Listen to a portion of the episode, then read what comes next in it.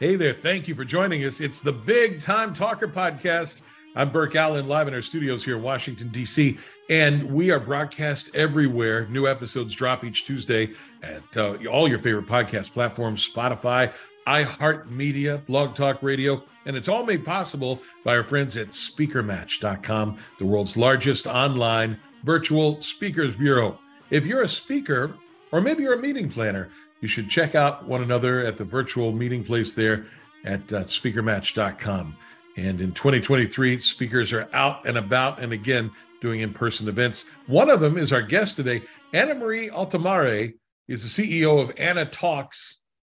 She also is the founder of uh, Woman at the Well Ministries, and she has a brand new book called Getting Real with God. She has a fantastic and, and very um, interesting background that speaks to a lot of things that are in the news today. And so we want to talk to her about her book, that background, and uh, and maybe her German shepherds as well. Annamarie, welcome to the program. Thank you, sir. I appreciate you having me. I want to set that up just in case we hear barking in the background. We won't think it's your husband or your kids. oh, the dogs are the kids now. uh, see, that's how that works. And and the shepherds' names are. Uh, we have Stella, who's seven, and Shotzi, who is one.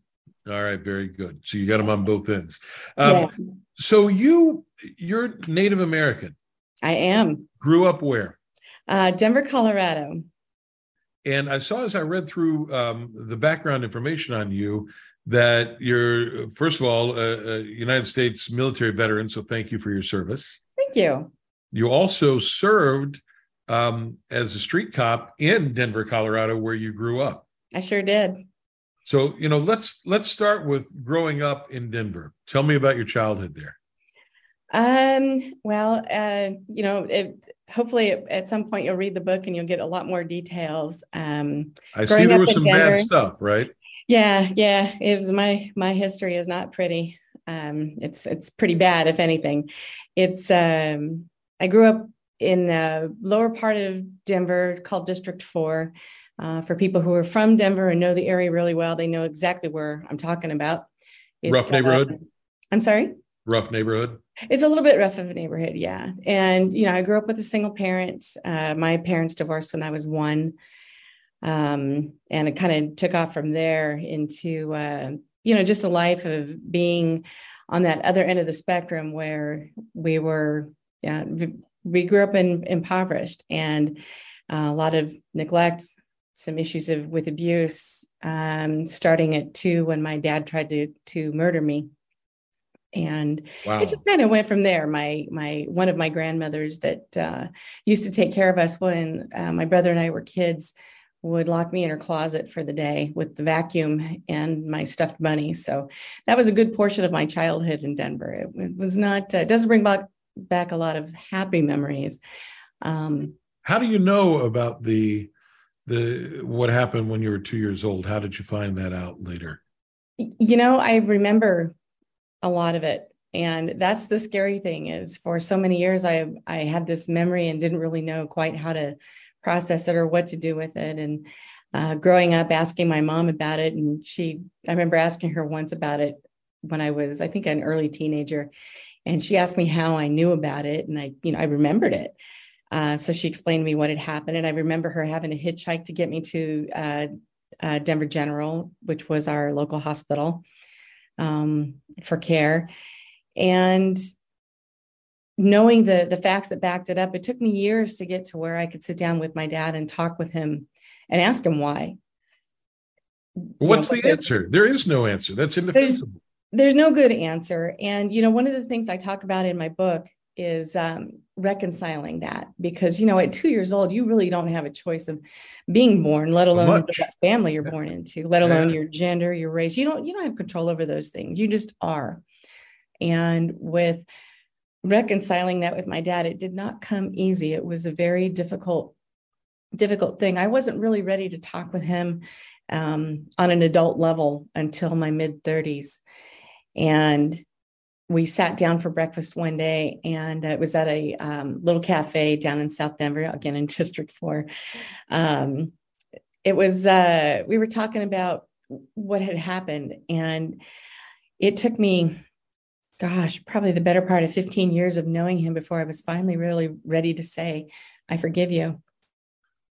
The book is brand new. It's Getting Real with God. It's in stores now. You can get it at Amazon.com. It's a pretty moving story of an incredible life that uh, uh, you know you've you've come a long way. Americans love these kinds of stories, uh, and, and you know from certainly humble and tough beginnings. You went on to serve your country. Um, how old were you when you enlisted? I was 17 when I enlisted. And we hear these stories a lot, unfortunately, that um, a lot of young recruits go because they want to get away from what's around them. Absolutely.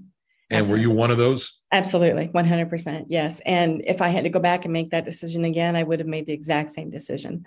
It was uh, it was a turning point in my life. I was finally able to have autonomy over myself. I was finally able to shake the the dormant mentality that so many people, uh, so many women who grow up like I did, where they just don't know who they are and they're not strong enough to figure it out. Um, the did army you call that the doormat me, mentality? The doormat mentality. Yep. Wow. And I was one of them. I was one of them. I was um, by that point, I was pretty afraid of just people in general and afraid people would know where I came from and you know that I grew up in this really terrible um, difficult environment. Um, so going in the military for me was a turning point because it one it gave me a discipline and a purpose. Um, it, it, pointed me in a direction. It realigned the azimuth that i haven't that we all have internally to where i realized i could make a choice about the direction my life took where some women who grew up the way i did turn to other things like drugs or drug addiction. Um, there are women who end up who end up in in terrible positions where they propagate that cycle um, the military was a game changer for me. So, yeah, I would do it again. When you look back on that, I mean, you were 17 years old, and mm-hmm. clearly things were really bad around you, um, and you made this this life changing decision. First big step to kind of pull yourself out of the whole deal. Um, was it? Where did that decision come from? Let me put it that way, because at 17 years old, your brains are not for, uh, fully formed. I know mine wasn't. Um, so when you look back on it, you know, in in retrospect, it looks like a brilliant decision. But at 17 years old, you can't make brilliant decisions quite often. So where do you yeah. think that came from? Yeah, that's true. At 17, you really don't know who you are, let alone what it is you want to do with your life. And that's was right. no exception. Yeah. Um, we had a recruiter at my high school that came through and I saw the camouflage and I was just like, wow, I love pattern. Oh my it God. comes down to the camo. and I was more of the Goldie Hawn, like I wanted the camo in pink, but you know, they're, they're like, no, we get my uh, hair teased up like Private Benjamin, do the makeup, the whole. Bit. Yeah, yeah. you were probably in for a rude awakening at boot camp. Um, well, I will tell you, after uh, after my childhood boot camp was a cakewalk. Uh, wow. It didn't faze me at all. It uh, everything from getting woke up with the trash cans at two in the morning for fire guard to you know going to the disco hut on uh, chemical, uh, you know, on the gas mask day. Um, yeah. The, the, so think about that. Had nothing on my mom. think about that. Let that sink in. Your childhood was so rough that boot camp was a cakewalk. Unbelievable. Yeah. Where did you do boot camp, by the way? I at Fort McClellan, Alabama. So you went to Bama. Probably yes, not well traveled before this no, that was the, the first time. Yeah, first time I'd ever really been out of Colorado uh, was going to boot camp, and I was happy to be there. I was happy to um, to be involved in something bigger than my home life, and I was excited to learn and uh, become something different, and, and it didn't disappoint. Annamarie, uh, by the way, the book is Getting Real with God. It's available now at Amazon.com, and uh, it tells her incredible story. We want to get into to some of how it relates to what's going on in the world today uh, as well. You um, you spent some time in combat as well, right? I did. I did. First Gulf War. So yeah, little. Can you talk about that a little bit? Um, yeah, there was there, there was it was an interesting time. It was uh, August of 1990. Um, you were how old when you went over there? 21. 21 years old. So by this time, I had already um, been stationed in Germany for two years and came back to the States. Was stationed at Fort Meade, Maryland, a um, in a great MP battalion. Lots of really great people there. I really that was that was when I first really started enjoying the Army. Was in Fort Meade, and then we went to the war. Um, being deployed was um, you know, when they asked asked for people for the first round for the first wave of soldiers to go, I raised up both hands and said, "Take me, I'll go." And uh, it was funny because they sat us down, us women, and they told us very specifically about things about Saudi Arabia. Um, you know, it's not the U.S. Women the culture is completely different. Slightly different, yeah. So it was for me. It really, it it really wasn't that big of a change because growing up not being able to have an opinion or you know had a lot of lot of rules constricting movement and stuff. So that really wasn't a big shocker to me. The shocker to me was that we weren't allowed to drive. You know here we are we're, we're soldiers right? We're i'm i'm i'm a united states soldier going there to help liberate the kuwaitis whose country had been invaded by iraq. And i'm there to help them and i'm driver of a deuce and a half a two and a half ton truck and i can't drive my truck because i'm a woman So, so, where were you stationed then? You were stationed in Saudi. Uh, yeah, so we went to Saudi Arabia, first to Riyadh. We were in a place called Cement City. Um, if you ask me where it's at now, I I don't even know if I could find it on a map now. I just yeah. remember it was a gigantic cement place where they made like gigantic tunnels out of cement that they would make for like sewer lines and water lines and just like concrete everywhere. So it was called Concrete City. Right. And we had, oh gosh, I don't think logistically they were prepared for us, how many there were of us that arrived at the same time. Um, but because we were women, we were we were required to work in full battle dress uniform. So what that means is we wore the, the full camouflage gear with our sleeves down. So the heat during the day often got above 100 degrees, and we still were required to work with our the whole thing. So pants, t-shirt, the long sleeve overcoat, yep. boots, um, because we were women, but our male counterparts could take off their BDU tops and work in t-shirts, or they could put on shorts. We weren't allowed, even even on the Cement City compound, we weren't allowed to do that. Um, I think it was October 28th, King Fahd, who was the reigning king at the time in Saudi Arabia, made a royal proclamation uh, declaring that the women that were fighting with the American forces would be deemed honorary men. So I'm an honorary. So you got to lose the long sleeves for a minute. we got to lose them. Yep, that's when we finally got to work in t-shirts. I got to drive my two and a half ton truck. Got to fire my weapons. Yeah, so that's when we we actually got to do work. How long were you over there? 187 days with two showers. I'm sorry, that last part was with two showers. two showers. You're a stinky girl, Annamarie. you got we all were. Nobody noticed. We were all nose blind. was it um, during your time in the military in the early 90s? Um, was it, it is still often accused of being very much a boys' club. Did you see a lot of pushback, a lot of sexism, uh, a lot of, you know, to use a military term, boots on your neck? Yeah, it was um, the the place where I really got that rude awakening uh, was my first duty station in Germany, and I do talk about that in the book. Um, there's a lot of things that happened in my first duty station that were, um, you know, boot camp, piece of cake. That was that was nothing. Um, from growing up the way I did, it really uh, it prepared me in a lot of ways for that type of demanding environment. But sure. going to germany my first time being in a uh, being in a remote site being at a place where there were about 800 soldiers maybe 30 of us were women and that's on a good day. Yeah. Maybe. Um, they didn't want women in the 80s they didn't want females to be military police. They didn't want women to share their ranks. Um, back then i think women were viewed as party favors and um, and boy they were they made no uh, no jokes about it. It was that's just the way they saw us. And me coming from the background i came from i'm going in the military. I've got this great new life. I'm all excited about it. And i finally have autonomy. I can finally make decisions for myself.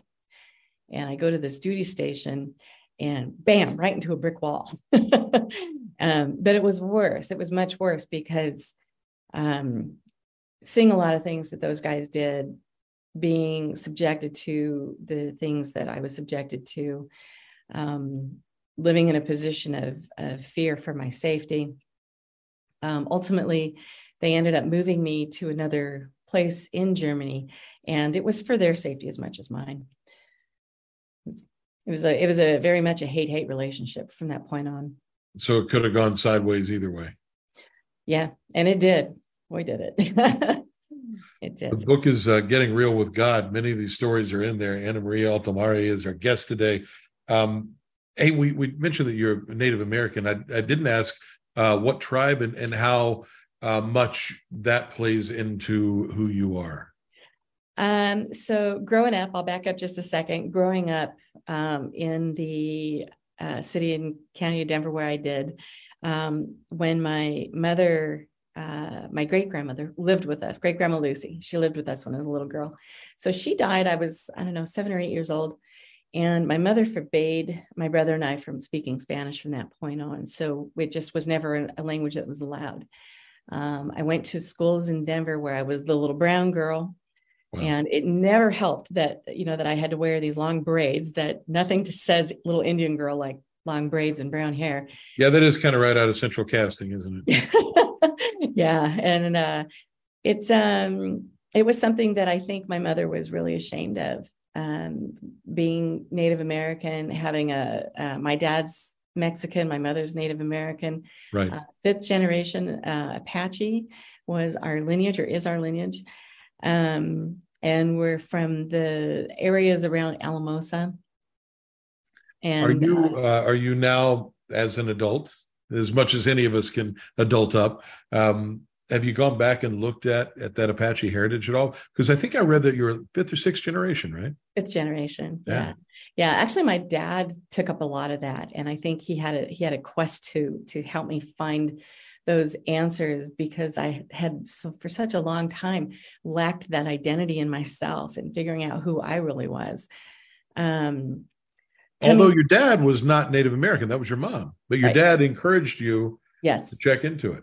He wanted me to get a better understanding of who I was and um, and I and I can say thanks to him for that now um, for years I, I didn't really appreciate all the effort that he'd put in for it um, he's been gone uh, he died back in 2019 but i'd say in the years up but until he passed he really spent a lot of time trying to help me get those roots back that childhood that i lost um, not really lost was more stolen from me he really tried to reconnect me to the um, that part of me that had been swept under the rug because it was not fashionable to be Native American. It wasn't fashionable to be Mexican. It wasn't fashionable to be a child of mixed spirits in those years. And and um, it was uh, it wasn't something you know speaking in other languages. It's it's not like it is today where people where it's applauded to to go after where you right. came from in that native language and. I have thirsted to get back into that the the Spanish language and back into um, the tribal areas where my grandmother and my great grandmother grew up, and uh, it's a it's a journey that's going to continue. I'm not going to stop. As a, an MP in um, in the military, were you um, fighting with one hand behind your back more because you're a woman, or because you're you're a brown person? I mean, I know, you've got you got an awful lot going against you there. that is uh, wow, such a great and powerful question. Um, boy, man, that could go both directions. Because really, I'm sure you probably got harassed uh, verbally by mm-hmm. you know some drunk soldier in both ways, right? Yeah, yeah. Well, it's funny because people would see the name Lopez, you know, my maiden name Lopez, right? And they would say, "Oh, you know," and they start rattling off in Spanish to me. You know, it's funny because uh, I understand what I hear. I just, when I respond, I lived in Germany for a total of seven years, two my first tour, five my second. I speak, you know, I spoke German. So people would speak to me in Spanish and I would respond in German because I just, my, I don't know, because I'm confused. But, uh, a lot happening up there. Yeah, a lot rattling around up there. but I think in the military, I think in the 80s, um, I don't know if it was so much because of my last name more that it was um, my gender, I think was really the bigger issue. Yeah. Um, it was one of those, you know, where I had a, a squad leader who, um, boy, he and I, we were, we were oil and water from the second we met.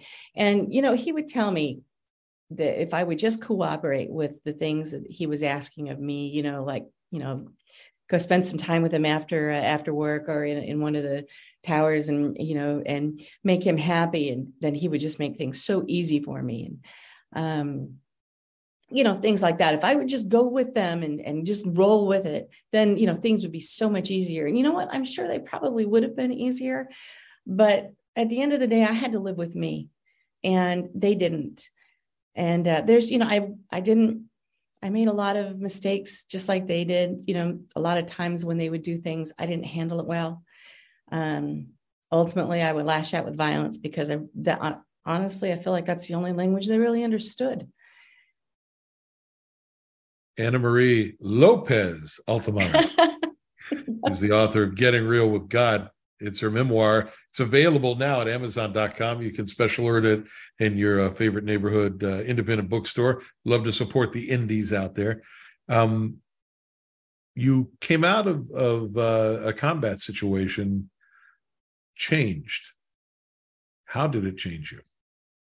Um, I'd have to say that it made me, uh, boy, it made me so much more grateful um, to be alive um, I turned 22 years old in the desert, and uh, a couple days later, we're dropping bombs in Iraq.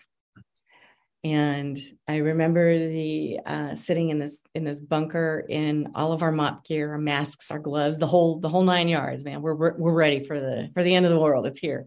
Sure. And I remember being in there with um, all the people that had, we'd all built this thing together. You know, we're all watching, you know, the the ground shake with every with all the stuff that's going on in the sky and thinking, wow, man, I, I don't think we made a bunker. I think we might have dug a mass grave here and uh, really not expecting to walk out of there the next day. Um, of all things, I was reading uh, Stephen King's The Dark Half. At that time? At that time, I had my little flashlight on, and that's the book I decided to read. I don't know why but uh, you know it took me away from the reality of what was going on and the fact that none of us thought we were going to make it out of there alive um, watched one of our senior ranking um, leaders in that same bunker fall apart and cry and uh, never wanted to punch somebody so bad in all my life um, just because at that point we didn't need a, lot of, a leader to break. We needed a leader to be strong. You needed a leader to lead. It was uh, it was that made it a lot a little more difficult. Um, but coming out of it the next morning, coming out of there, taking all that hot gear off and just looking up and seeing the sky again, it was like seeing it for the first time. And um, realizing that, you know, child abuse didn't kill me. It should have. I've, as a cop, I remember responding to cases of child abuse where kids were kids were killed in the same way that I, that my dad attempted to kill me but he didn't you know i, I wasn't i wasn't taken um, the stuff that happened in my first duty station the uh, everything from um, witnessing some of the things that these guys did didn't kill me they didn't um, suicide didn't although it tried a few times too to come out of that bunker alive um, was uh, it made me grateful. And um, it, it, more than anything it just made me realize that if the, none of these things killed me it wasn't that i was the invincible woman or that i was wonder woman or that i had these awesome powers of you know being. It was that um, god's there and thank god he is thank god he, he got me through the things he did because there's no other explanation um, that I can think of as to why I'm even breathing air right now. There's so many soldiers that I've talked to, Annamarie, guys from SEAL Team Six and Special Ops guys, uh, you know, on up to Rear Admirals uh, on the show, and and many of them talk about PTSD. So much of yours, you know, happened before you joined the military. Yeah. and then it was heaped on there. Um, and you became an MP, and then you left the military, and uh, shortly after joined the police department in your hometown. So, to wrap up the military piece, you served for how many years? Seven. And then back home, Mhm. and you become a beat cop in Denver. Um, I did eventually. I went went into IT for a few years and um, really just burned out on that. And I just all I ever wanted to do was be a cop. So I went back to being a cop, and I loved it. Um, not every day was easy, but uh, man, no regrets. You, um, like all of us, have seen the news reports um, in January of of what happened in Memphis, Tennessee. Mhm. Um, and and I wonder what your thoughts are when you see those types of stories come up in the news. Um, I can say that it is so easy for people to judge quickly the the actions of others, um, no matter what they are. And we live in a day and age when active shooter is a term that we don't just train for as police anymore. It's active shooter is something you hear in every office environment across the country because it's now become our reality Right. um, for the police that respond to any type of situation, especially where lethal force is involved, um, like with this case that you're you're speaking of, or in the case um, that happened in Missouri, or my gosh, I mean, we could just rattle off case after case where there's been officer involved shootings where somebody um, becomes a decedent at some point in the altercation. It's easy to judge the cops, especially if you're sitting at home and you're quickly fueled by what you see on television.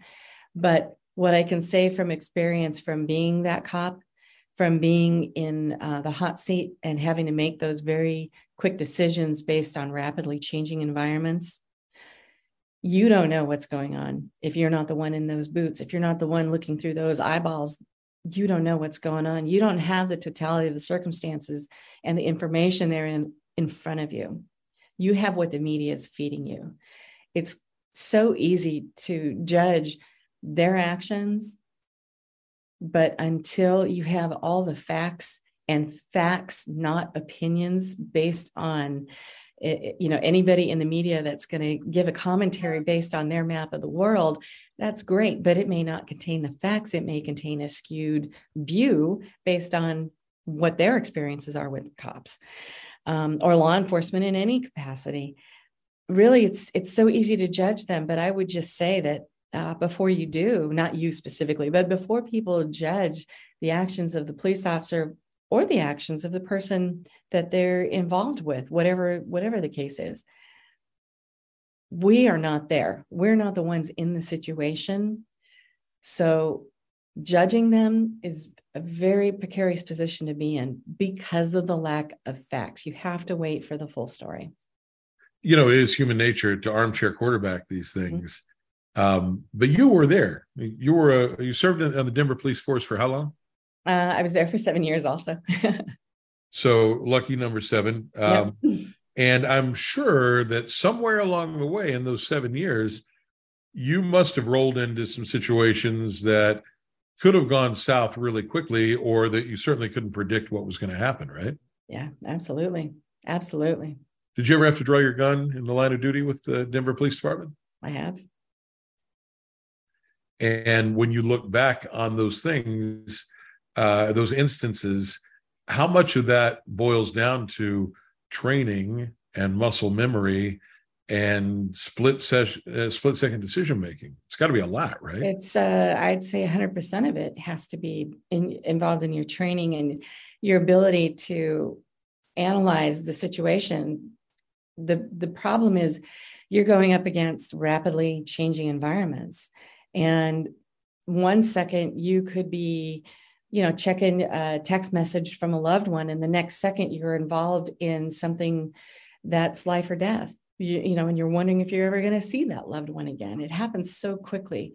Um, the violence has no address. It has no um, it has no other agenda than to cause chaos wherever it is. And it's fast. It's lightning fast. Um, when those situations happen, you have to go back to your training. You cannot sit there and you can't dive deep and think about it and get all mushy and you know, can we just talk about it? I I, I remember a, a buddy of mine from another department had a he had a um, an incident where he responded to a young man who was yielding a samurai sword. Why? Who knows? right. Yielding a samurai sword. And this friend of mine was uh, when he's dealing with this guy, and and he's you know a good ten to twelve feet away from this person who's wielding a samurai sword, and he's got his hands in front of him, going, "Hey, buddy, I you know I know that you're having a rough day, but let's just talk about this." You, you'd like to think that that's a good way to handle the situation and just hey you know we'll just we'll just take this one step at a time. Tell me what's on your mind. No the guy with the samurai sword slashed him and nearly took off his left hand Wow. True story. You you you never know what you're facing one minute to the next. You don't know what's going on inside of a person. Um, at any given time. And that's why I'm saying it's so easy to judge quickly the actions of others, whether it's the cops or the suspects or, you know, whatever. You've got to know all the facts that are going on. You can't just say, oh, well, they, you know, get them. it's easy to do, but it's really you really just have to back up and, and take a look at the whole thing because one second you're going hey buddy it's okay. Let's just talk about this. And the next second the guy almost didn't have a hand. So what you're telling me is it's not exactly like the tv show law and order. It doesn't anna marie's new book is getting real with god. Um, and we're talking about her police background now. Um, i'm going to ask you a tough question okay, okay? There are calls um, in the weeks since this this horrible tragedy in Memphis, mm-hmm. which when you look at the body cam footage is is is rough to watch, man. Um, for police agencies all around the country to disband those special units, like the one in Memphis was called Scorpion, and they have it. That, that one has been done away with.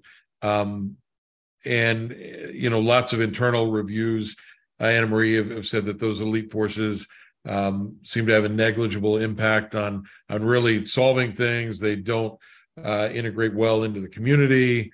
That that for the most part, those elite crime units um, aren't doing a good job. Now, you wore the shield. You would have maybe a better handle on that.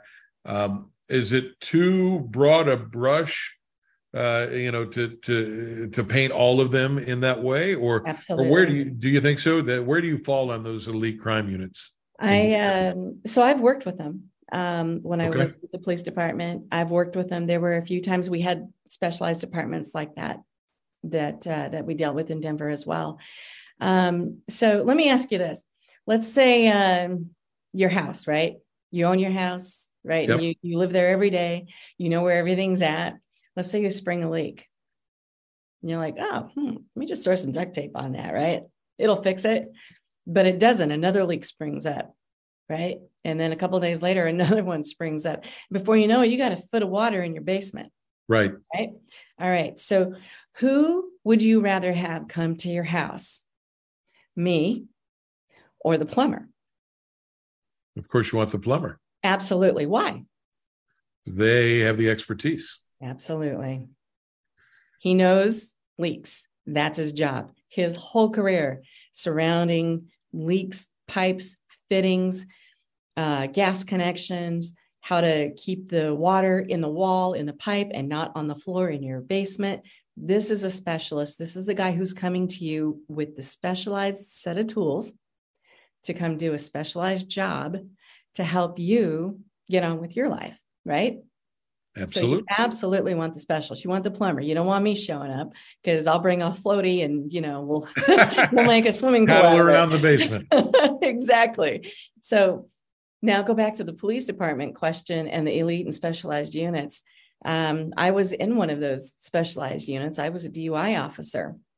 My whole uh, my whole world became uh, nothing but DUIs, um, DREs or uh, driving under the influence of alcohol, under the influence of drugs, both prescription and illicit.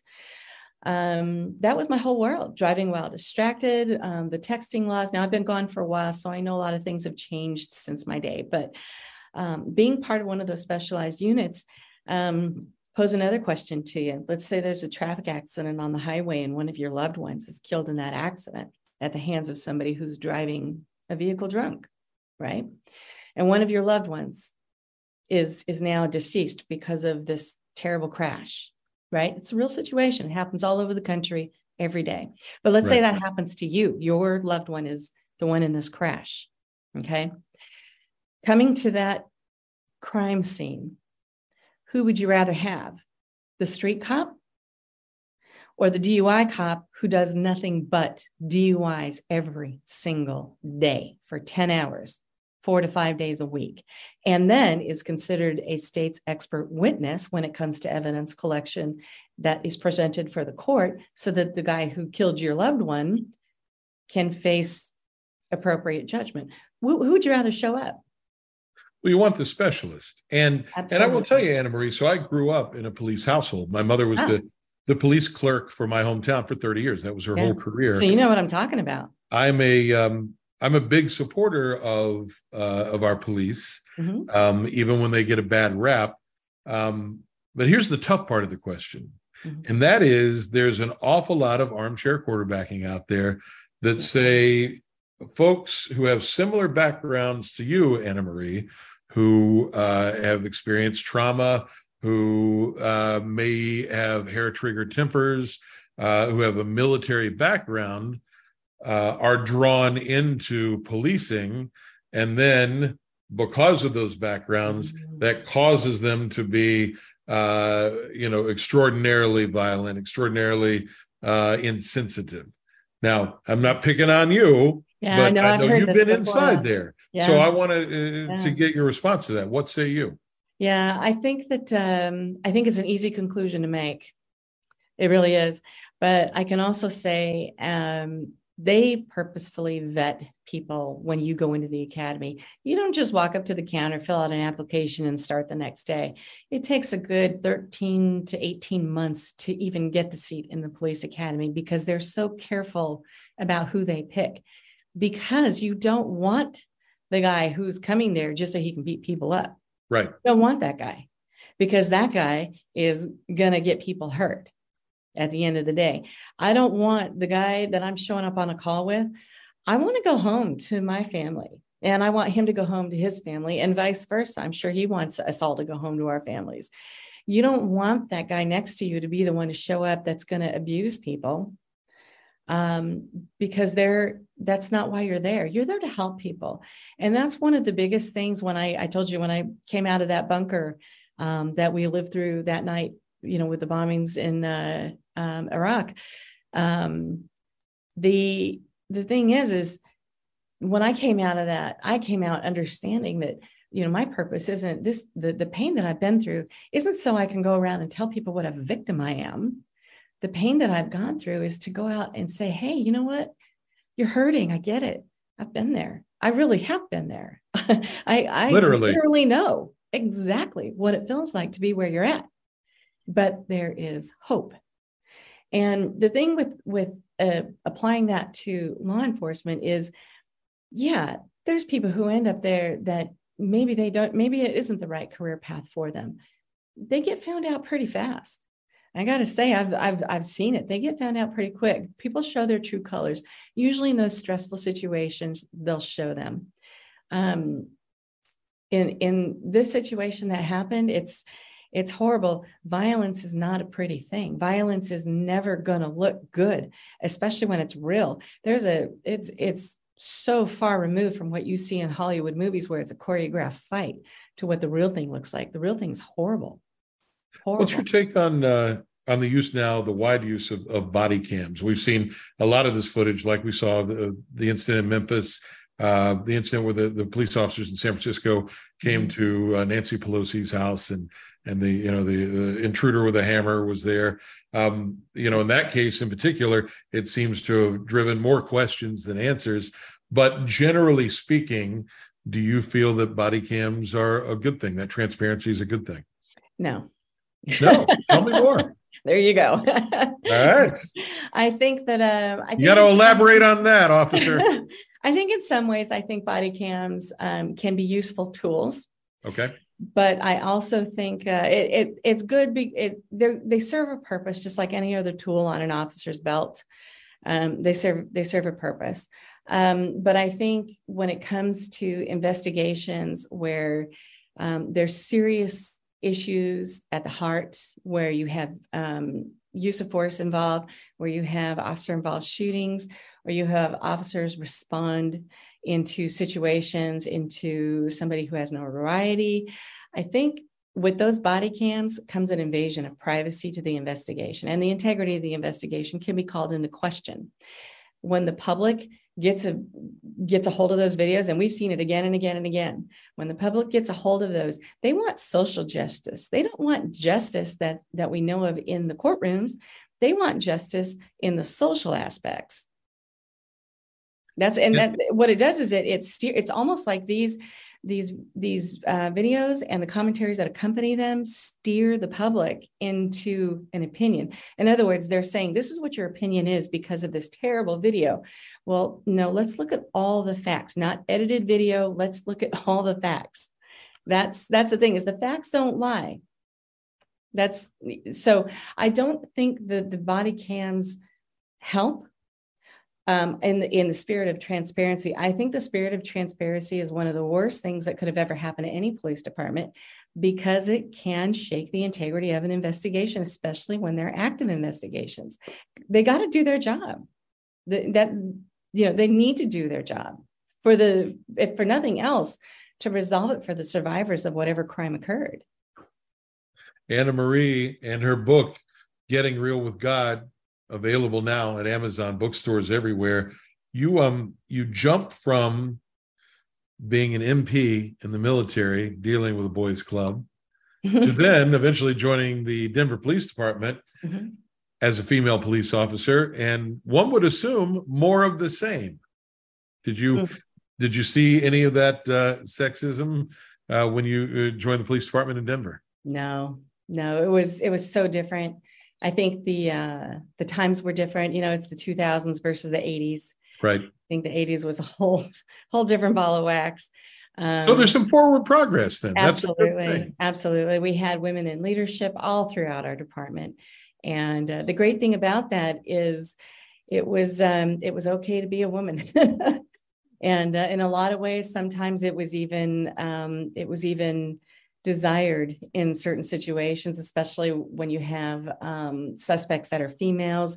You can have a female officer who is present, if for nothing else, to make sure that everything stays on the up and up. There's no issues that arise out of that. It just keeps the integrity of whatever the investigation is that's going on.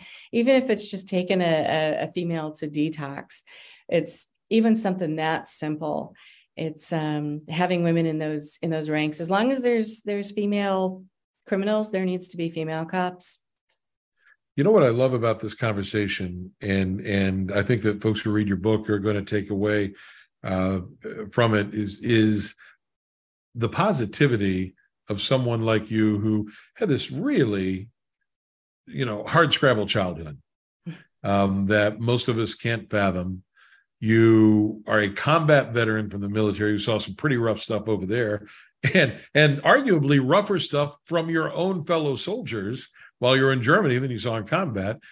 You come back, you're a police officer in Denver. You, you know, I didn't want to get too far into it, but you said, look, you did have to pull your revolver. You had to, you know, uh, do some tough policing. You've seen some things and you personally have experienced some things. And yet you come out the other side with this this positivity um, message. And I wonder if that led to your writing getting real with God. Is that what brought you to become an author? Because that's a whole different career path. well, you know, I have I have known I was going to be a published author since I was about in the fifth grade. I've known it's uh, I was a total bookworm. It was my escape hatch um, through all the bad things I I went through growing up as a kid. Books were my escape um, reading Lewis Carroll. Um, man, that was uh, that was one of the biggest parts of my life was uh, soaking up Alice in Wonderland and becoming Alice and um, or reading the Nancy Drew mysteries and you know stuff like that. So I've getting you out of your real world and going somewhere else. Yeah, yeah, it transported me, and uh, and and I'm so grateful it did.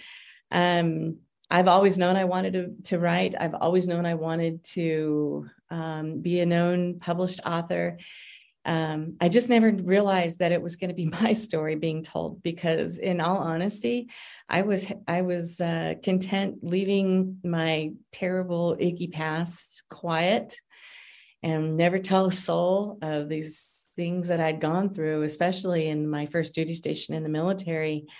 Um, there's you know there's things in there in the book that I talk about that that were really probably some of the most painful parts of my entire life uh, were there.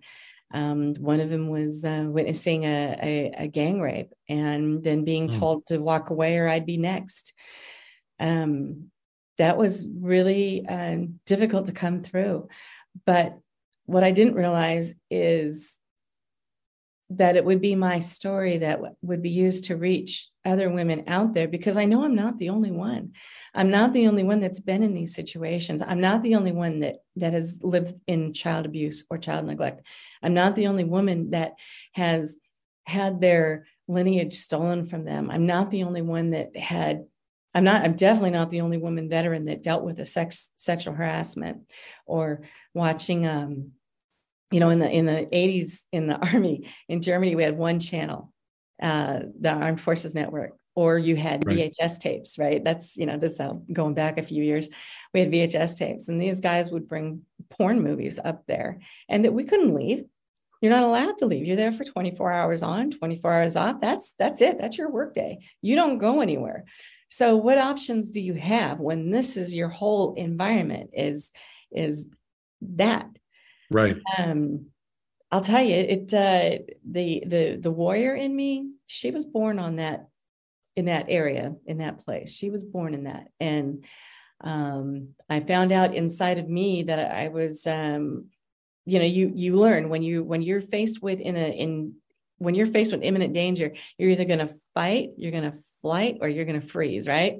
So typically, as a kid growing up, I would freeze and just you know become that little doormat that good little well-behaved doormat that never questioned anything never had a voice never had an opinion. Right. that was me. Well in the military when i when i got to my first duty station um, i feel like those guys took it away from me my my autonomy my new life. And i was pissed. Understandably. I, I was. I was i really was. And um, i I think at that point, that turning point in me, that that was when I decided I was going to fight for me. And going, you know, fast forwarding that years later, going through the war and realizing that I may not be able to depend on everybody around me, but I can definitely depend on me. I'm going to go home. And then going to the streets of Denver and working as a cop, it was the same thing. It was, you know what? I'm going to go home at the end of the day. I I'm not going to do this to hurt people. I'm going to do this to help people. And with my book, it's the same thing. I didn't write it so that people could say, oh my God, she's such a victim. I'm not a victim. I've had bad things happen, but I'm not the only one.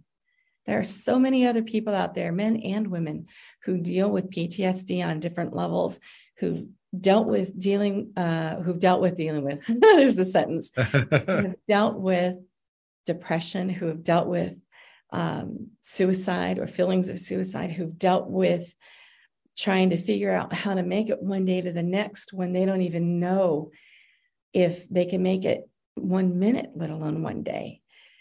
Um, I've dealt with that. I've been there. I know how horrible of a feeling that is when you feel like you really have no worth other than you know what life's dealt you but the thing is is there is hope there is. And becoming an author, honestly, the whole thing I have to do is just give every single bit of it back to God because that's who saved me. You know, give, giving me that will to fight, that that will to become my own woman, that getting going through all the things that I've gone through, God's not going to waste any of it. There are people out there who've been through what I've been through and worse.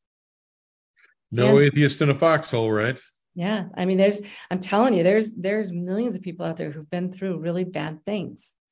And the whole point of this book is to say, hey, you're not alone. You're not alone. I've been there. Let's pray about it. Let's get real about it because until you do, you cannot heal from those wounds. I think as extraordinary as your life is, there will be lots of folks who read uh, your story and will see parts of their own lives in in that life story. And I, I will leave you with this: I have a, a very close friend for many years who's a New York Times number one bestseller of his own memoir, and he said uh, he got a million dollars of free psychotherapy writing it, even when he didn't know he needed it. So it sounds like you may be in that same boat. Amen. the author is Annamarie Altomare. The book is in stores now. It is called Getting Real with God. We thank her for her military service, her service on the Denver PD, and for being a part of the show today. Thanks for being here. Thank you for having me. I really appreciate it. And thank you for listening wherever you are. We appreciate you downloading and subscribing. New episodes of the Big Time Talker podcast drop every Tuesday. Thank you, speakermatch.com, for sponsoring the show. Thank you for listening. I'm Burke Allen in Washington, D.C. Now go out and make it a great day. Bye, everybody.